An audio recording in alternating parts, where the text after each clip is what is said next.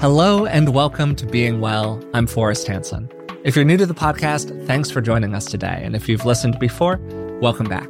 Today, we're going to be opening up the mailbag and answering some questions from our listeners. And to help me do that, I'm joined, I would say as usual here, but it's actually been kind of for the first time in a minute, by Doctor Rick Hanson. Rick is a clinical psychologist, a best-selling author, and he's also my dad. So Dad, how you been doing? Internally, I've been doing great. Externally, like many, I'm quite concerned about both my country, America, and the world. Well, what a what a mood to start us out on here, Dad. But I think that that's a sentiment that, like you were saying, a lot of people are experiencing yeah. right now. And, uh, you know, it's this really complex thing where you go about doing what you're doing and continuing with your day, and you're checking your own boxes while you're aware of so much that's going on in the world around you and balancing that. I think of Nikosi Johnson's line really briefly. So you may know this boy born with H I V in South Africa in the nineteen eighties, and he lived till about age twelve, became a real spokesperson for people with H I V AIDS in South Africa and in the world, especially children. He said essentially, do all that you can with what you've been given in the place where you are in the time that you have. And I think that what we can do right now yep. is open up a mailbag and right try on. to answer some question from our listeners yep. and try to give some reasonably good advice here. So if you'd That's like right. to have an, a question answered on a future edition of the podcast, the best way to do that is by joining our Patreon page. It's patreon.com slash beingwellpodcast. You can also shoot us an email to contact at beingwellpodcast.com or leave a comment on uh, if you're watching the YouTube of this particular podcast episode. I have a YouTube channel. You can check it out. You can leave a comment down there as well, and we will probably see it. I would love to start with what I thought was an absolutely fantastic question. We got so many great questions. We we always get great questions, but we got really phenomenal questions this last round, and I'm uh, looking forward to getting into them. So here is our first question. I know it's important to listen to your partner, but how much listening is too much listening? My partner is a great talker, and I normally love that about him, but he tends to dominate discussions about us as a couple. He can talk without stopping for as long as I'm willing to not interrupt. And when I try to say a few things after ten minutes of his talking, he'll still say things like, let me finish, or don't interrupt me. When would you say is a fair length of time to listen to someone else during a discussion? I've asked him, and he normally says things like, when he is done saying what he needs to say. What can I do here? What do you think, Dad? Well, my first reaction... Actually, my first and second reaction.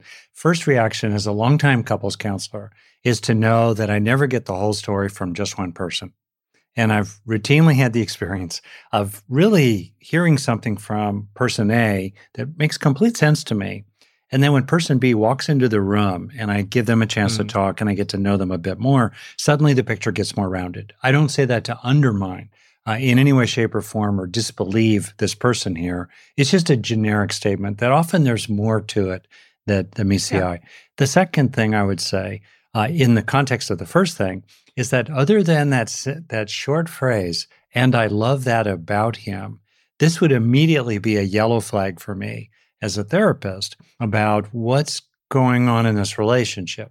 Not framed as what's going on, there's abuse here, but actually what's going on in the power dynamic and also the functional effect of what's called optimal distancing, which is a mode of relating in which we keep people at arm's length, we're related, but it constrains and controls the closeness of them. And the functional effect, obviously, perhaps not intended at all, but the functional effect of his behavior is to, is to keep his partner at, at arm's length, at least in terms of conversations about their relationship. So I would immediately start wondering about the function that it served. And that's always a great twofold approach. One, what is being left out of the information mm. you're getting, if anything? And then second, what's the function uh, that's being served by the behavior? Okay, all that said, my rule of thumb personally is that significant relationships need to be able to talk about talking, and they need to be able to repair. Both of those are absolute gold standard virtues. I see you nodding here. Excellent. Without them, you know, relationships tend to get into trouble unless they're somehow perfectly suited to each other from the start. you know, larger social system that fully supports them. And that does happen. Your great aunt, my aunt, Vicky, a wonderful... Once in a blue moon, when wonderful all, everything lines yeah. up perfectly, That's that right. it is plausible, it's just That's unlikely. Right. That's right. She and my Uncle Fred uh, met each other, I think, in North Dakota. You know, they were married for fifty years. They lived in the same town. They lived in the same wow, this place. This is such a specific they went to the cultural same reference point here. They went to the same church for their whole lives. And after he passed away eventually from Parkinson's, I was just talking with her about him. And she said, you know, my husband Fred and I never argued. And I actually believed that. Wow. Yeah. So I think... It does happen, but that's an exception that kind of proves the rule. Yeah, sure. The every okay. Everyone else needs to learn how to repair issues inside of that's their relationship. That's right, and be able to talk about talking. So, so that's a thing. And then the other, with regard to some sort of a rule, yeah, my general rule, I think the default is fifty-fifty airtime. Mm. And as someone, myself, who, you know, has gotten rewarded for being able to talk and talk well, and is also white and male and hetero and tall and, you know, has a P H D. All the things, I yeah. especially try to pay attention to making sure that I'm occupying less than my share of the airtime. fifty percent if it's another person, you know, less than a third if it's three people and so forth. So that's kind yeah. of a rule of thumb. And mm-hmm. then you decide how much you want to talk. I mean, there's some people I just love listening to, and it's fine with me mm-hmm. that they, you know, fill the space more than I do. You know, but on the whole, if you're not really comfortable with what's happening, and it sounds like this questioner isn't, then the question becomes, can you talk about talking? Yeah, I think that my first question to them would be something along the lines of, well, have you talked with them about this issue? Yeah. And... it seems like the answer to that is probably yes. But then my follow-up question would be like, how have you talked with them about mm, this issue? Has yeah. has the way that you've talked about it been to essentially complain about it, which could be very understandable here for starters that you would complain about this? Or have you really been like, hey, this is a pattern that I've noticed. I would really like to be able to say my fair share inside of a conversation. And I'm also really happy to hear you out.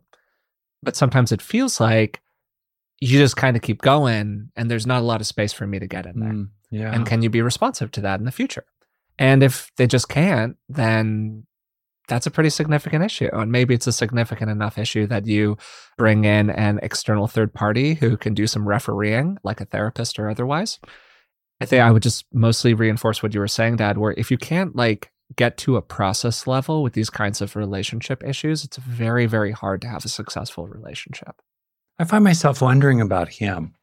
Yeah, and also kind of thinking from my own experience, a lot of the time when I've been in situations like the one that's being described where I've just kind of like blabbered, it's been because there was something else in me that I felt uncomfortable with or didn't yeah. want to get down to the level of. And the yeah. words were just kind of like a self-filibustering in a way. Kind of like really taking things to that like logical, word-driven, verbal level when I wanted to avoid some kind of other more emotive or feeling-driven or sensory level that was going on in me. But I'm wondering what you think about that. Exactly that. And I love how you applied that notion of optimal distance that I used initially, externally directed, keeping others within relationship but at bay at the same time. You applied that to keeping yourself at bay, as it were, some yeah, material totally, inside. Totally. It, you're kind of touching it maybe in this long-winded, intellectualized, conceptualized, storytelling, yakety-yakety way, whatever. You're talking around it. But yeah, basically yeah. it's kept at bay.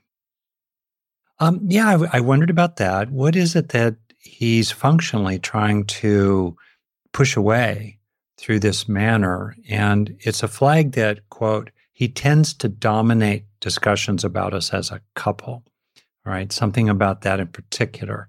What is it about that? And then I also wonder about his, or people's in general, felt sense of feeling heard. If you yeah, think of communication, totally. What's the most important communication to give another person? Message received, right? So that handshake back. And I and until we get that sense, message received, we keep going. I mean, we keep transmitting, rah, rah, rah, you know? And so I, I think a lot about how people are about um, recognizing that they have actually been heard when they've actually been heard. I think this is a great point, Dad. I, ju- I just want to flag this as, I think, an awesome point, that that broad idea of like, what's the most important communication to receive, like that you've been received by the other person. Yeah.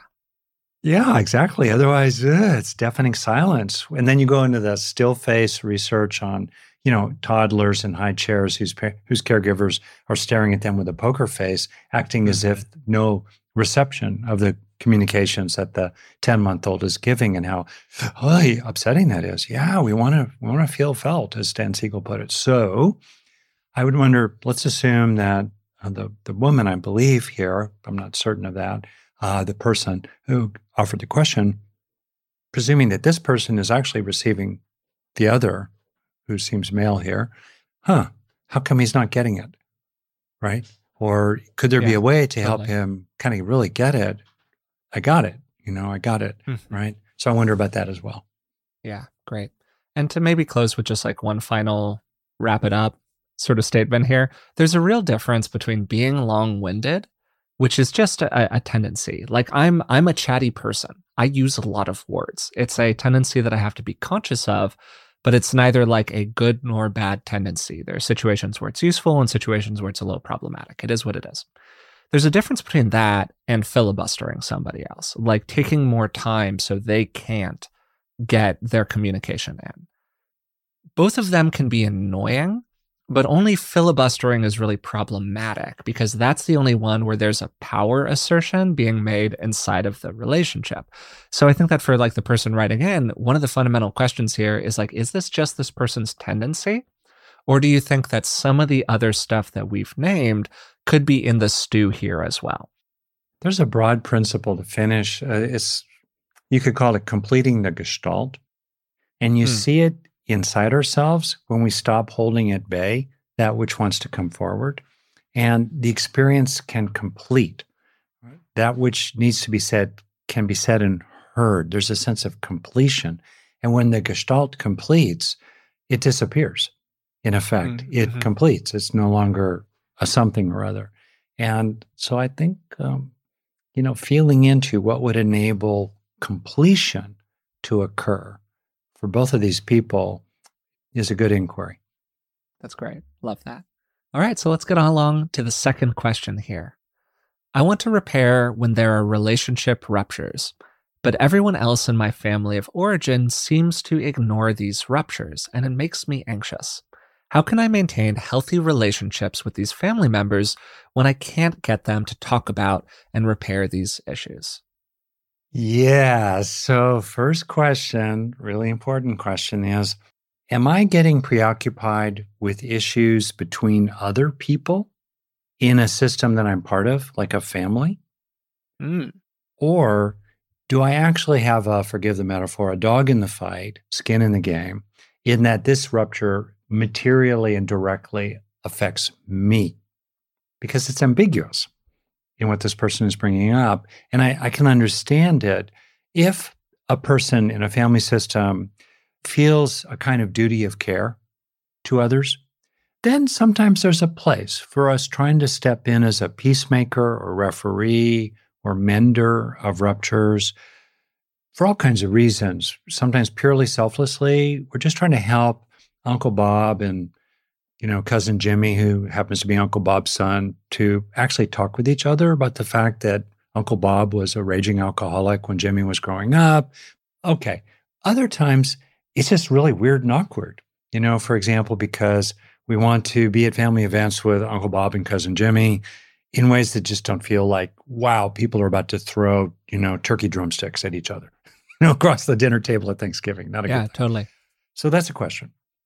Often, though, we can tend to get preoccupied with issues between other people in which, honestly, we don't really have a stake, and we're just borrowing trouble for ourselves. And that's something to kind of consider. Okay, let's set that aside then. Let's suppose that's not the issue, because sometimes it really is. And then this is a rupture that directly involves the person asking the question. Then it's the classic question that you and I explored a lot in the later chapters in Resilient. Classic question, when do you hold them and when do you fold them? In other words, when do you step in and try to make something happen? And when do you look at it maybe after an effort to repair? and you just go, you know, it's it's not going to go well. The costs are greater than the benefits.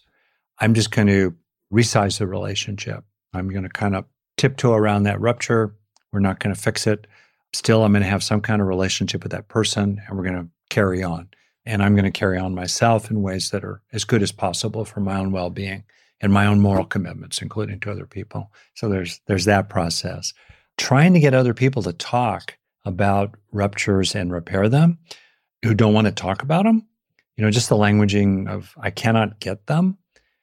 You've tried, and they are resisting your power, your influence, your efforts, as sincere and well-intended as they are. Well, that tells you something.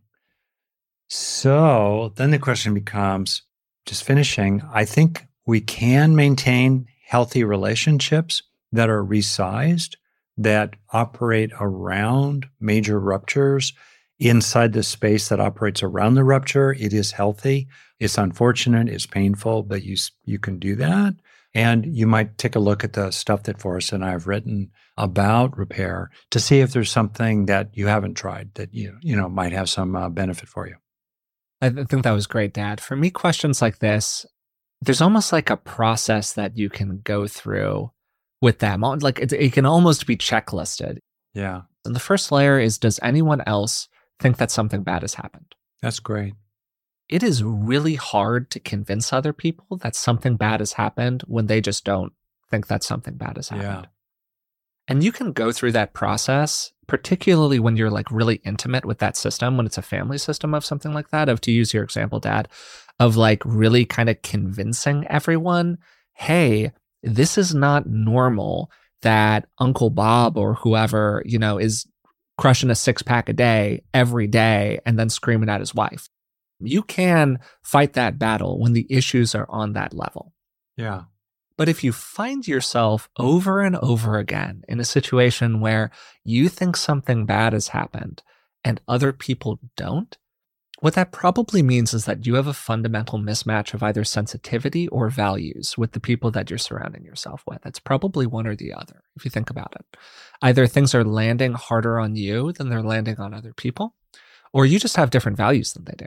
You have a value for kind of clear and coherent communication that maybe they don't. You've got a value towards certain kinds of like social norms that you experience as being disrupted when they just kind of don't agree with you. And when those are the differences, it's really hard to turn people around to your way of looking at it. And then it becomes about like acceptance and about boundaries. Exactly what you were saying, Dad. Like, what kind of boundaries do you want to hold with this group of people that will allow you to interact with them in a way that feels comfortable for you? Maybe understanding that you've got more sensitivity towards these kinds of issues than the other people in the system do. So what do you think about that, Dad? Beautifully said. And it goes to the mm. this person's comment in the very beginning that yeah. everybody else in the family system ignores ruptures, but this makes me anxious. Absolutely. That's kind of what I got onto. So that's kind of where I started. So not like it shouldn't be the case, but oh, that's interesting. What is it that makes you anxious about their ruptures that they are ignoring? To what extent are you actually implicated? And what else is drawing you into that if you're not directly implicated? Very often, it's that which is really tender and sweet and pro-social and moral and caring uh, and very interpersonally connected that draws a person in to feeling anxious about, you know, un, unrepaired breaches among others that they're close to. Yeah, yeah. And I just want to kind of close by saying that I hope that this comes all across the right way, because I am this person. So like a lot of my thinking about it has been driven by my my very felt understanding. I was going to out so you, much... but then decided not to. That's funny. Like, good on like, you. I You're am the anxiety, totally, the like the anxiety-prone person who sees something happen in a social group. I feel uncomfortable, kind of whether or not I'm directly implicated by it. Like, I get it. I get it, my dude, whoever is sending this question in. Um, and so any kind of like commentary that I have about it that seems thought out is because like I've lived this life. And, uh, so funny. You know, so I've, I've, I've been where you are. And I think that for me, it has really become about my personal distress tolerance. Yeah. Like, it, it's okay to have to go through a process with yourself where you realize that you actually are the canary in the coal mine. Yeah. And like you are that person. And the the coal miners are looking around going, everything's fine, but it's too toxic for you. And you can actually perform a, a useful function in a system or in a friend group because you are that canary. But there are also times when you have to recognize your own sensitivity and your own tendencies toward that feeling of anxiety in a, a broader cultural or social system that just might not have that as the norm. So there's this kind of dance between you're doing something helpful for people and you're doing something valuable for yourself, but you're also doing what you can to build up those resources so you feel less disrupted by it. Oh boy, deep, deep. And just yeah. finishing.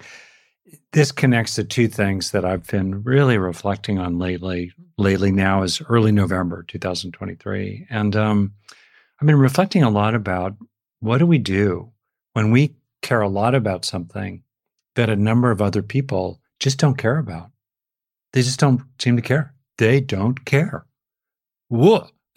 You know, after you cycle yeah, through, that's tough. Oh, oh well, they're wrong, they're bad, they, you know, they should care, whatever. Just pragmatically, the whole thing. Yeah. yeah, and then even if you look inside and you go, why do I care? Well, I actually do care about that. So you're, you're, then you're left with, well, I actually do care about this, and I'm surrounded by people who just don't care.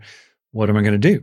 And that's a real exploration, which then goes to this other thing I've been uh, really reflecting on these days about how do we practice with futility, whether it's at the interpersonal level, you know, our partner, our family system, our job, or our country, or our world. How do we practice with futility, including the, the category of things, the class of things in which we know it's futile, and yet it's still worth doing anyway? Hmm. So I'll leave it there as seeds planted maybe to contemplate on. Um, sounds like an episode to me, Dad. You should, you know, write that on a on one of your yellow pads, one of your legendary yellow legal pads, and we'll uh, we'll we'll turn that into a piece of content sometime. Yeah, I mean, look, we've we've done, I don't know, in seventy percent of the podcast episodes in the history of the podcast, I say something about the balance of acceptance and agency. Yeah, and right. that feels very like alive for that kind of topic yeah, that you're describing right. there. But I I love that language of like practicing with futility, because there are so many things in life where we know that like this this blood is not going to come out of this rock, and yet there's a certain practice around like knowing that you've put in your effort. Yeah, exactly. I think that it's time for us to move on to our next question. Is there a reason why recurring thoughts, particularly ones like should-haves and could-haves, seem most intrusive late at night? What methods can I use to handle them? That's such a great question, and it's such a common phenomenon. And the why, uh, I have two notions about it. Uh, first being one that you've already acknowledged for us in, in the notes between us. In other words, when we're kind of at night, we're no longer doing, doing, doing, and keeping stuff at bay. That's one thing. The other is that physiologically, we're kind of at a low ebb. So I think about that. Yeah. What do you think? I, I mostly have a personal story about this one, uh, and it's what you were just describing, where yeah, I used to listen to podcasts all the time. The mm-hmm. reason that we started doing this podcast is because I listen to podcasts constantly. To out myself, they are more likely to be sports podcasts than uh, mental health self-improvement podcasts, but nonetheless, podcasts all the time. And so literally, when I, whenever I was doing anything throughout the day, if I was like cooking myself a meal, if I was uh, driving to an errand, whatever it was, I would be listening to a podcast in the background. And listening to a podcast is pretty different from listening to music in terms of your engagement with it while you're doing it.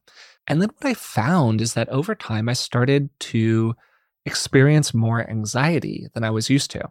I would I would have this like pent-up feeling kind of inside of myself.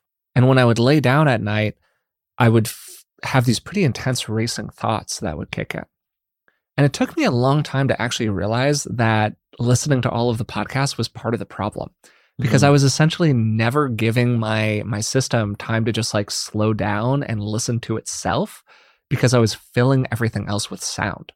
And so I had to like actually correct and be thoughtful to have more time throughout the day when I wasn't listening or I wasn't talking, and I was just kind of being with whatever was going on rather than being in that state of doing that was pushing me away from whatever was down there that just needed to like have a moment throughout the day for me to think the thought that was in my head or like work through the feeling I was having mm. about something. And and that's, so that was a really interesting experience that I had that I think relates to this. So I would wonder about that. Like, how much doing are you doing throughout the day? And are you giving yourself opportunities other than when you're laying down to go yeah. through some of that process?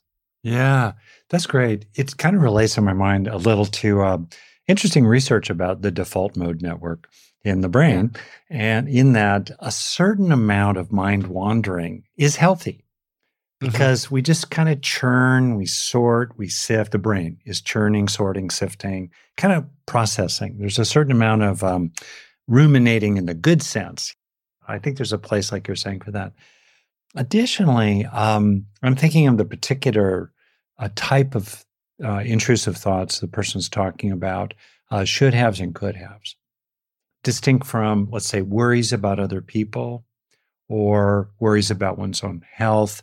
This is more in the category of mistakes, regrets, and remorse. And just to that point, people might be interested in material that you and I have done already in the podcast about that. I also gave a couple talks about it from my Wednesday meditation program maybe six months ago, three months ago perhaps, related to my own mega processing in the last uh, year and a half of some mistakes, regrets, and remorse. And so I, I think there's a place for processing during the day, the topics that keep being intrusive at night. It's as if your unconscious is knocking on your door saying, hey, we're still here. You need to pay attention to us. So that could be kind of a clue. And then bring it out of the, you know, the darkness of the evening into the light of day and really, you know, process it, work through it, just, you know, in skillful, safe ways. Uh, hopefully over time, it will then be more finished. It'll be finished business and it mm. won't keep bothering you. Great. Yeah, I think that's really good advice. We'll be right back to the show in just a minute, but first a word from this week's sponsors. Terms like the microbiome have gone mainstream, and it's great that there's more awareness about the importance of gut health and how we can support it by taking a good probiotic. Not all probiotics are created equal, and that's why I'm happy to be partnering with Seed. Seed is proud to be backed by science, lots of science. They collaborated with leading scientists to create their D S zero one Daily Synbiotic. It's a broad-spectrum, two-in-one probiotic and prebiotic that includes a proprietary formula of twenty-four clinically and scientifically studied strains. I take D S zero one daily in the morning, and as a guy who has taken a lot of probiotics in his life, one of the things I really appreciated about it, it is it doesn't have that weird probiotic taste. Trust your gut with Seed's D S zero one Daily Synbiotic.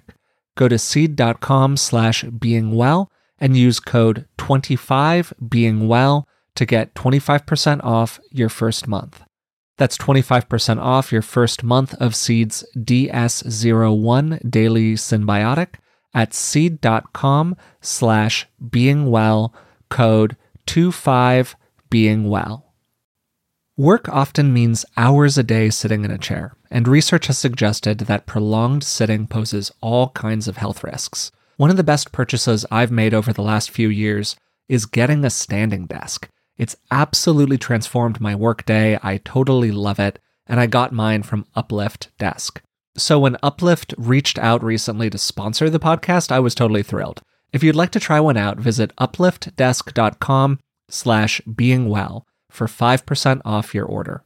It's really a great product. I use the V two two-leg configuration for my desk. That's where I work every day and record the podcast from, but they have so many different options for people.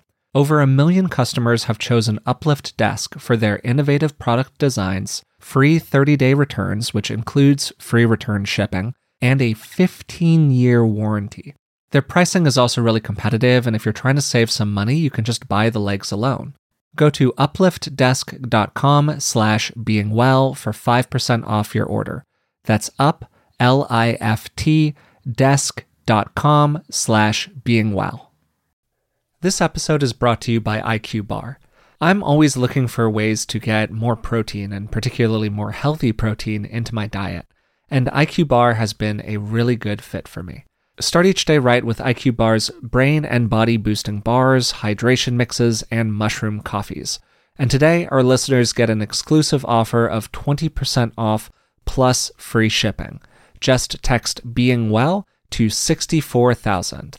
One of the reasons that the bars have been so great for me is because they're entirely free from gluten, dairy, soy, and artificial sweeteners. And you can refuel smarter with I Q Bar's Ultimate Sampler Pack.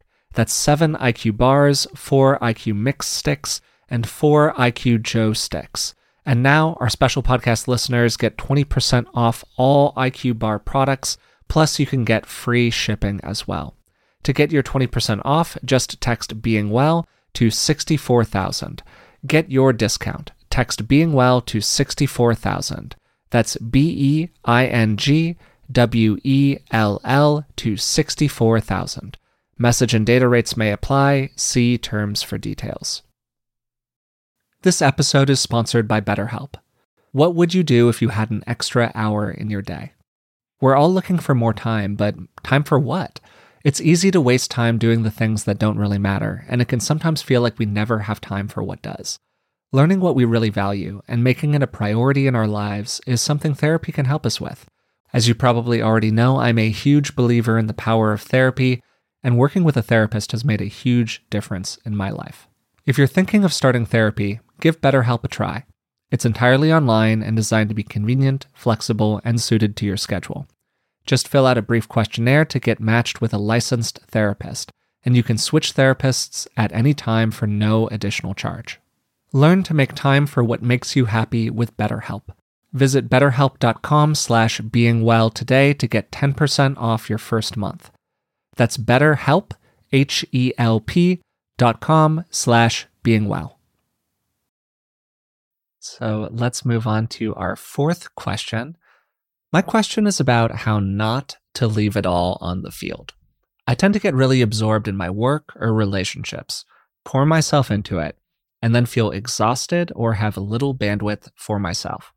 How can I work with this habit of giving all of myself away to other people?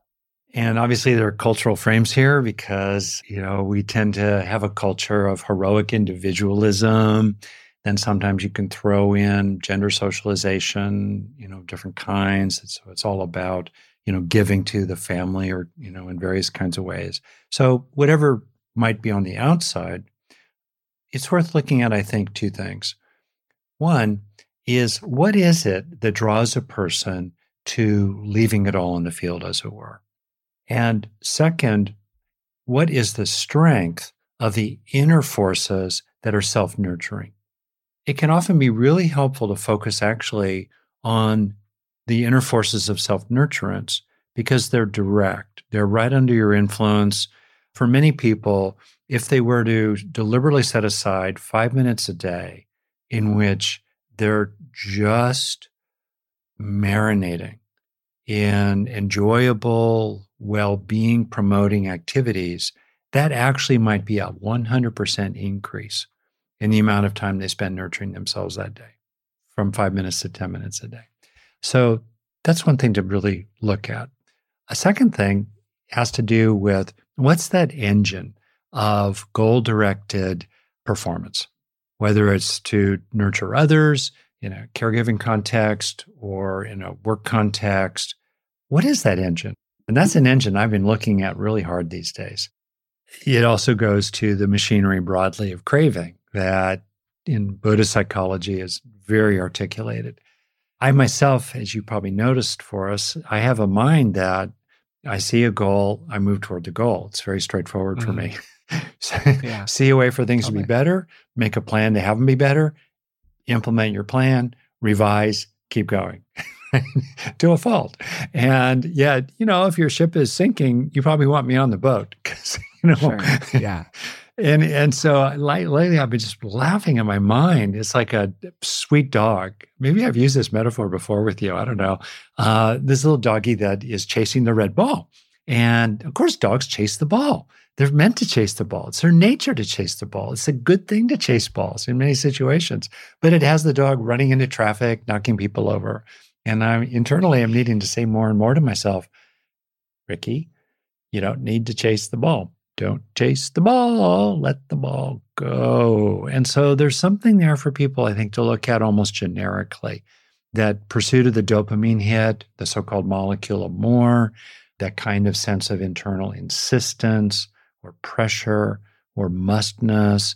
Then you start getting yourself in the mix, fear of looking bad if you don't get the ball, you know, wanting to claim the ball for yourself, wanting to get credit for getting the ball, all that selfing, and so forth. And at the end of the day, ask yourself, if you dialed back by one percent, five percent, you would probably increase by one hundred percent your own personal well-being. That's a highly leveraged investment.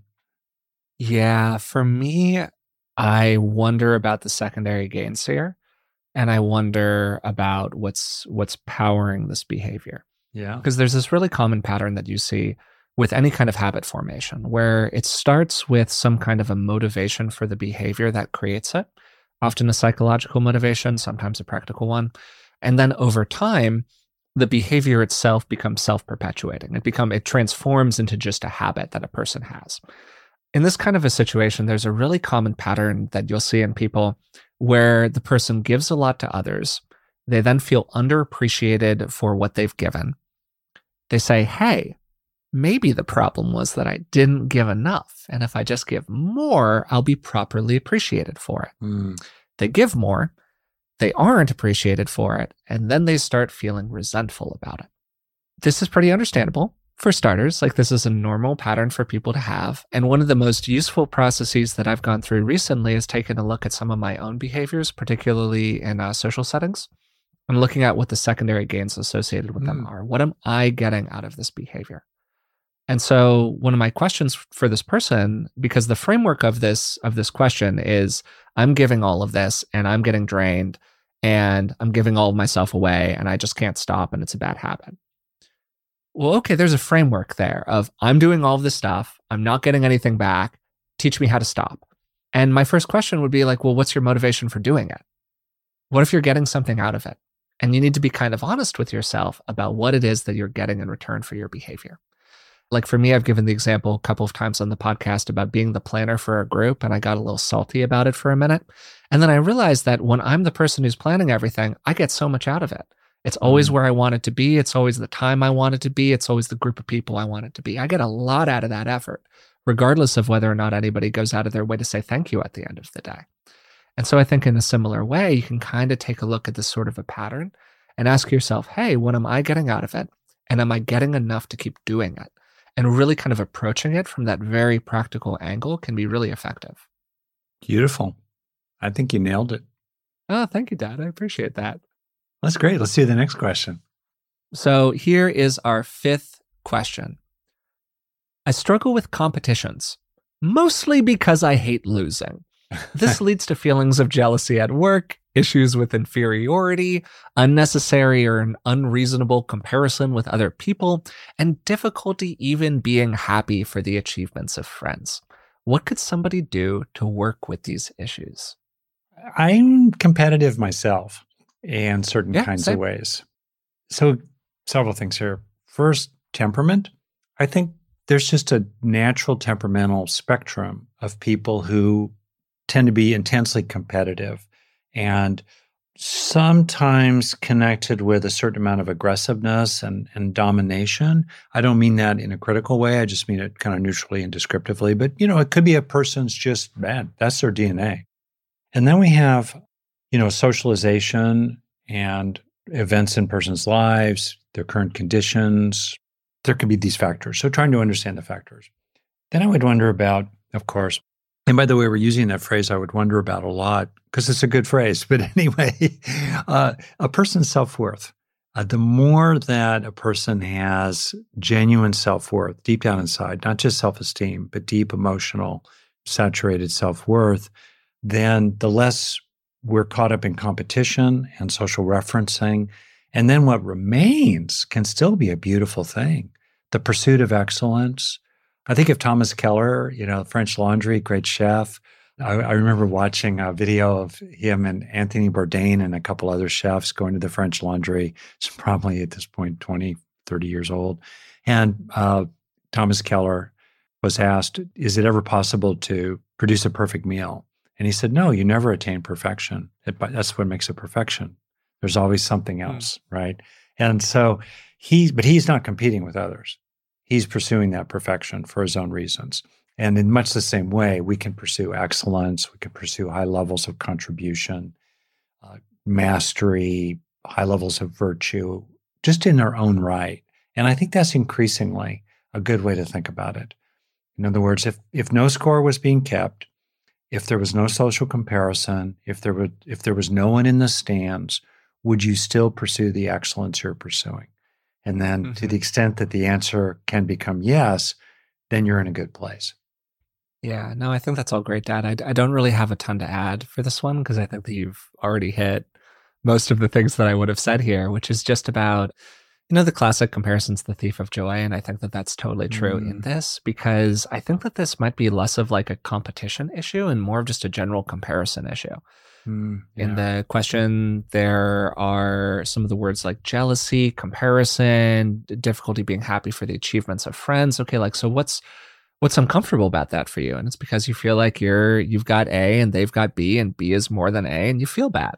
And I think that very practically, what a person could do here if they wanted to is take a look at the spaces where comparison enters their life and see if they can do less of those things. Mm. Uh, the classic one is social media. There are plenty of other things that I'm sure a person could look at throughout their day as like, this makes me start comparing myself to this other person over there. And then you could ask yourself just the very practical question, like, how could I do less of that? Then on the other hand, you could see if there are some ways to fill yourself up. Can you do some gratitude journaling? Can you take a moment of reflection at the beginning and end of the day where you go over the things that uh, happened that you appreciated or enjoyed, the things that you have that you're grateful for, all of that good stuff. But I would mostly just reinforce what Rick was saying about the self-worth aspect of the thing, because that gets around so much of this other content. Yeah. I'd like to drop in a couple more things that, in, that are yeah, quite uh, real for me. So one part has to do with recognizing the biological rootedness of social comparing in our yeah. nature as social primates. We're designed to compare ourselves to others, and part of the capacity for shame broadly, for feelings of inferiority and, and being less than, well, that's kind of a necessary basis for also the coevolution of our beautiful capacities for altruism and generosity and charity, because if we're not able to feel uh, that wince of shame or, you know, remorse, then there's no basis for the development of healthy altruism. That's why most other species are not as altruistic as humans are. So the, in other words, it's kind of normal, of course, to compare yourself. So think of that initial wince of, uh, you hear somebody, you're comparing, you know, that that's kind of like you, or they're successful in a way you're not, or they've had a good thing happen, or they look beautiful in a way that you don't, or whatever it might be. There's that initial, eh. Well, maybe that could be understood as a kind of so-called first dart of life. Just an inherent, understandable, normal, emotional twinge. You're right. But then we don't have to add the second darts. Piling on, getting caught up around it, ruminating about it. It can simply be a few seconds in which we're practicing of, ah, okay, feeling it, letting it flow, and then moving on. But one of the great antidotes, as you know, is one of the four boundless realms, so-called in Buddhist, in the Buddhist tradition, of uh, happiness about the welfare of others. In Pali, a key language of early Buddhism, mudita. Mudita. And we can cultivate the trait of mudita, really, so that increasingly those first darts of understandable twinges land in a sea of habitual mudita, habitual happiness about the welfare of others, cavilling for their good fortune. Oh, that's great, Dan. I'm really glad you brought that in at the end here. I think that's really useful. And if it's okay, I think it's time for us to go to our sixth and final question, which I've been really looking forward to because we haven't had an opportunity to talk about this directly on the podcast yet, and I've really been wanting to. I'd like to know more about the notion of being a highly sensitive person, or H S P. What do you think about it? I identify as highly sensitive, and I've realized that accepting my sensitivity earlier would have led to a lot more healing and a lot less shame. That said, I have complex P T S D, and it seems like there's a lot of crossover in symptoms between it and H S P. Same thing for other diagnoses like autism spectrum disorders and A D H D, both of which can include hypersensitivity. So, what's going on here? Well, Dad, what's going on here? What's going on here is a lot of complexity. There are a lot of chickens and a lot of eggs. Which came first? A lot so, of chickens and a lot of eggs. Yeah. Yeah. Totally.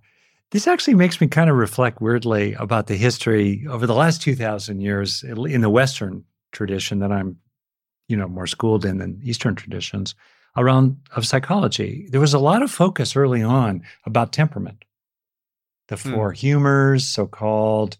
Then, then along came Freud. And everything became about, you know, early childhood experiences on the black slate of the kid, the, you know, the tabula rasa of the child. And, you know, that became the inquiry. And then in the nineteen seventies and eighties in the U S, uh, certainly there was a, s- a strong push back in terms of temperament. And gosh, I sure wish I could think of the name of the psychologist out of Harvard who really pushed temperament studies strongly. It'll come, maybe. Anyway, temperament, it's a thing. There is a natural variation in temperaments. And their joke about parents, if you have just one kid, you believe in nurture. If you have two kids, suddenly you're a convert to nature because your two kids, same environment and sharing a fair amount of genes can be quite different temperamentally, right? So temperament's the thing. In that context, I think there's definitely, certainly, a fraction, a significant percentage of newborns uh, that you can simply observe as infants, as toddlers, and as preschoolers long before much of life has had a chance to land, particularly in relatively, you know, normal range, decent, good enough so-called environments. Some kids are really sensitive. They're really sensitive. Loud noises, tastes, and certainly there's a correlation that I've observed. I don't know what the exact, you know, science is on it, but there's a correlation between those sensitivities and what we might think of as people who are more neurodivergent. So the two definitely, I think, go together in terms of just pure constitution. And then comes trauma, then comes life experiences. So life experiences landing on a very sensitive person are going to tend to have more impact than on a more phlegmatic, just kind of whatever, what me worry kind of person. So obviously then sensitivity could tend to predispose somebody to P T S D, not letting the environment off the hook, just acknowledging that in the stress diathesis model, it's the combination of what is happening along with the vulnerability, you know, of the person, offset by resources, which may or may not be present. So all that's, to me, really, really normal. And just finishing, as both medicine and psychology have evolved, especially in the last twenty years, there's been a growing appreciation for the individualization of care and a mm-hmm. broadening of what our friend Gabor Maté calls the myth of normal. What is normal anyway, right? I get it about normal molecules of water, you know, two atoms of hydrogen, one atom of oxygen, gotcha, right? But normal human being, huh? You know, it's a really broad range. And so it's really important to acknowledge where you are and normalize you. You are normally you. You are you, whoever you are, are incredibly normal as you, right? And validating that and appreciating that and then constructing a world around you that's a good fit for you is, to me, really appropriate to do with a lot of nurturing and compassion for yourself. To fill in a little bit of extra information about some of the things you mentioned there, Dad, I think that Jerome Kagan was Kagan, the professor at you. Harvard. Kagan, yeah, that, Kagan. that you're referring to there, did a lot of work on temperament, late professor. And the the popularization of the phrase highly sensitive person comes from Doctor Elaine Aaron, who wrote the book. I believe it's literally titled The Highly Sensitive Person or something yeah. very similar to that, and was talking about this kind of temperamental constellation of traits that you're describing here, Dad. And I'll just begin by totally echoing exactly what you're saying, that there's this kind of long arc in the history of psychology that you can take a look at if you take a step back, where different things are kind of valued at different moments in time. Some of that, and I'm not a clinician here, this is just coming from reading research and having conversations with people who know a lot more about this than I do. And one of the common critiques that has been made of the D S M is that if you read through, and, and it's an issue that uh, clinicians have to deal with all the time, is the notion of rule outs, where a lot of the diagnoses have a lot in common with other similar diagnoses. And figuring out the label to put on a person's experience can be a very fraught process that you would know a lot more about than I would here, Dad. But that's just, yeah. again, my understanding. Mm. And also comes in for things like insurance purposes in terms of what gets put on their permanent file, what kinds of insurance coverage the person can qualify for around different sorts of diagnoses. And something that's important to know here is that H S P is not a diagnosis. H S P mm. is a kind of loose way of referring to people who have a general temperament. You are not going to find that in the D S M. Also helpful to know that complex P T S D is not a diagnosis that appears in the D S M. So it is also technically not something that you can be diagnosed with for the purpose of coverage by insurance, which is this whole other thorny question that hopefully we will not be getting into on this episode because it's a real mess. And I hate it. And I'm wondering if you have any thoughts about anything that I've said so far, Dad. My first thought is how smart you are. And that's uh, great. So, thanks, buddy. Yeah. I appreciate it. Yeah. And please finesse anything I've said, because I've done a lot of hand waving of like a ton of detail here. It's great what you're saying. And you're you're getting at what sometimes is called, I don't know if you've heard this, the distinction between lumpers and splitters. No, I, I actually haven't heard this. This is a new one. I thought you were going to go with like differential diagnosis or something like that. Oh, I'm going to work my way whatever there. It is. Yeah, yeah, and it well, particularly in the social sciences, sciences, but it's also true maybe in the physical sciences. You have people who tend to create broad generalizations, or they find, including broad general principles, that's lumping things together, compared to people who tend to analytically find distinctions and differences that split phenomena apart into different subgroups and subgroups of subgroups and so on, lumpers and splitters. I like the benefit of both of those in, in this way. On the one hand, I think there's a place if a person can do this. You know, there's a thing, I think it's called medical student disease, where basically medical students, they all think they have the disease of the week in their rotation through the hospital. And you have to be careful about that on the one hand. But if you can be careful about that, get a publicly available copy of the D S M, whatever it is these days, six or something or other. And it's five, but five you know, R. You know, so we, we know, might have slipped up Q P. To six while I wasn't looking. But yeah, yeah exactly. There's like a, a versions on versions of it. Totally. Check it out. And it's interesting. Do be careful. Do be careful with this, particularly if you do not have a license as a mental health professional. But it's kind of interesting to think about walks like a duck, quacks like a duck. And so sometimes it's helpful to see how the pattern comes into focus. Oh, wow, got it, you know? Other times, I think it's really also helpful to deconstruct these diagnostic categories, because that a diagnostic category is a form of lumping. Mm-hmm.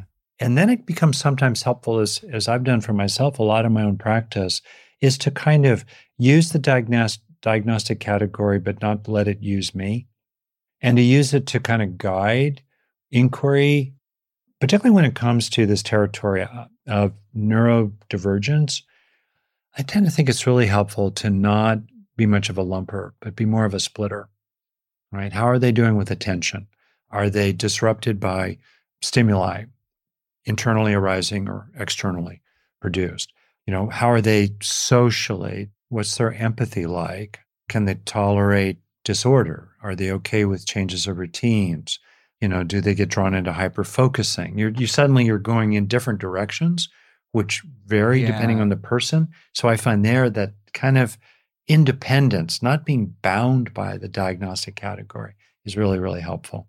And also on their other side of it, you don't feel like you're getting pigeonholed, stereotyped, and slotted into a little box by somebody who's got to write a prescription and fill out an insurance form for you in six minutes.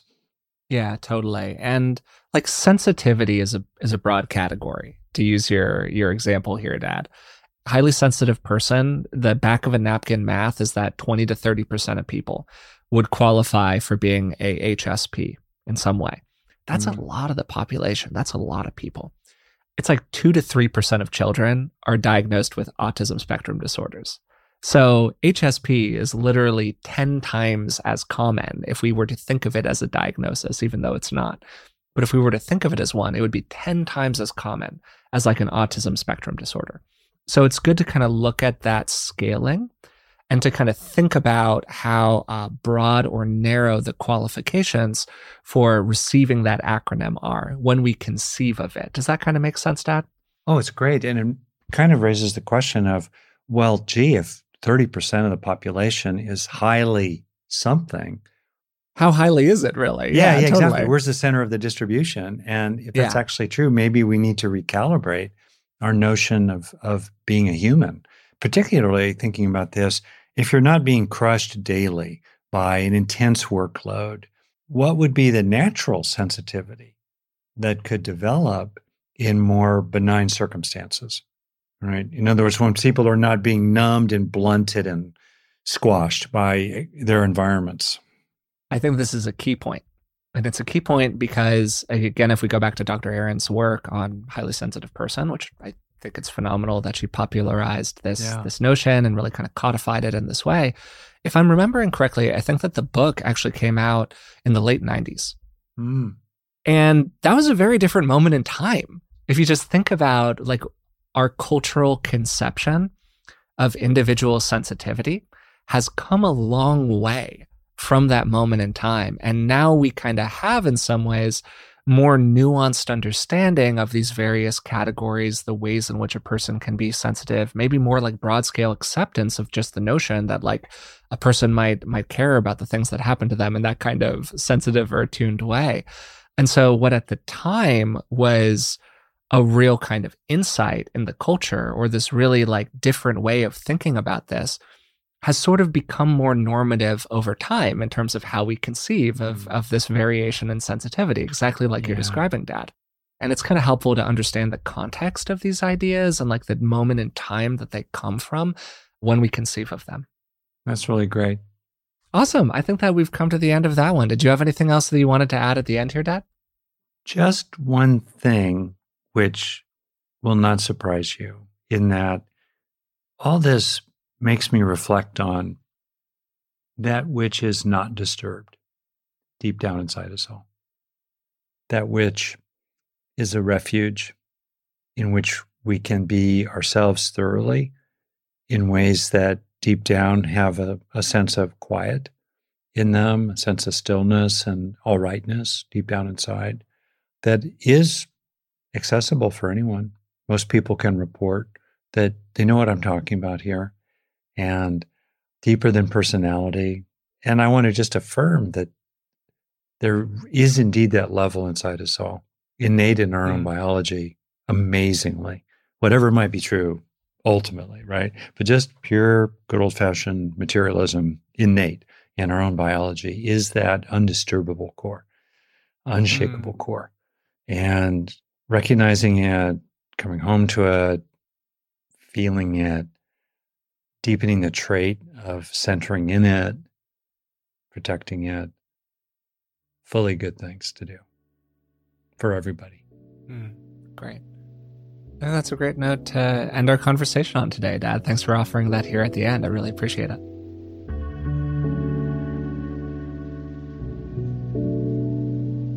I thought this was a great edition of the mailbag, and I really enjoyed answering the questions from our listeners. If you'd like to get a question answered on the podcast, the best way to do that is by joining us on Patreon. It's patreon.com slash beingwellpodcast, and for just a couple of dollars a month, you can support the show, and you'll receive a bunch of bonuses in return. Also, if you're watching this episode on YouTube, you can leave a comment down below, and uh, let me know if you have a question that you'd like to have answered. And also, you can send us an email at contact at beingwellpodcast.com. Our first question got to situations where one member of a partnership tends to dominate the process conversations about that partnership.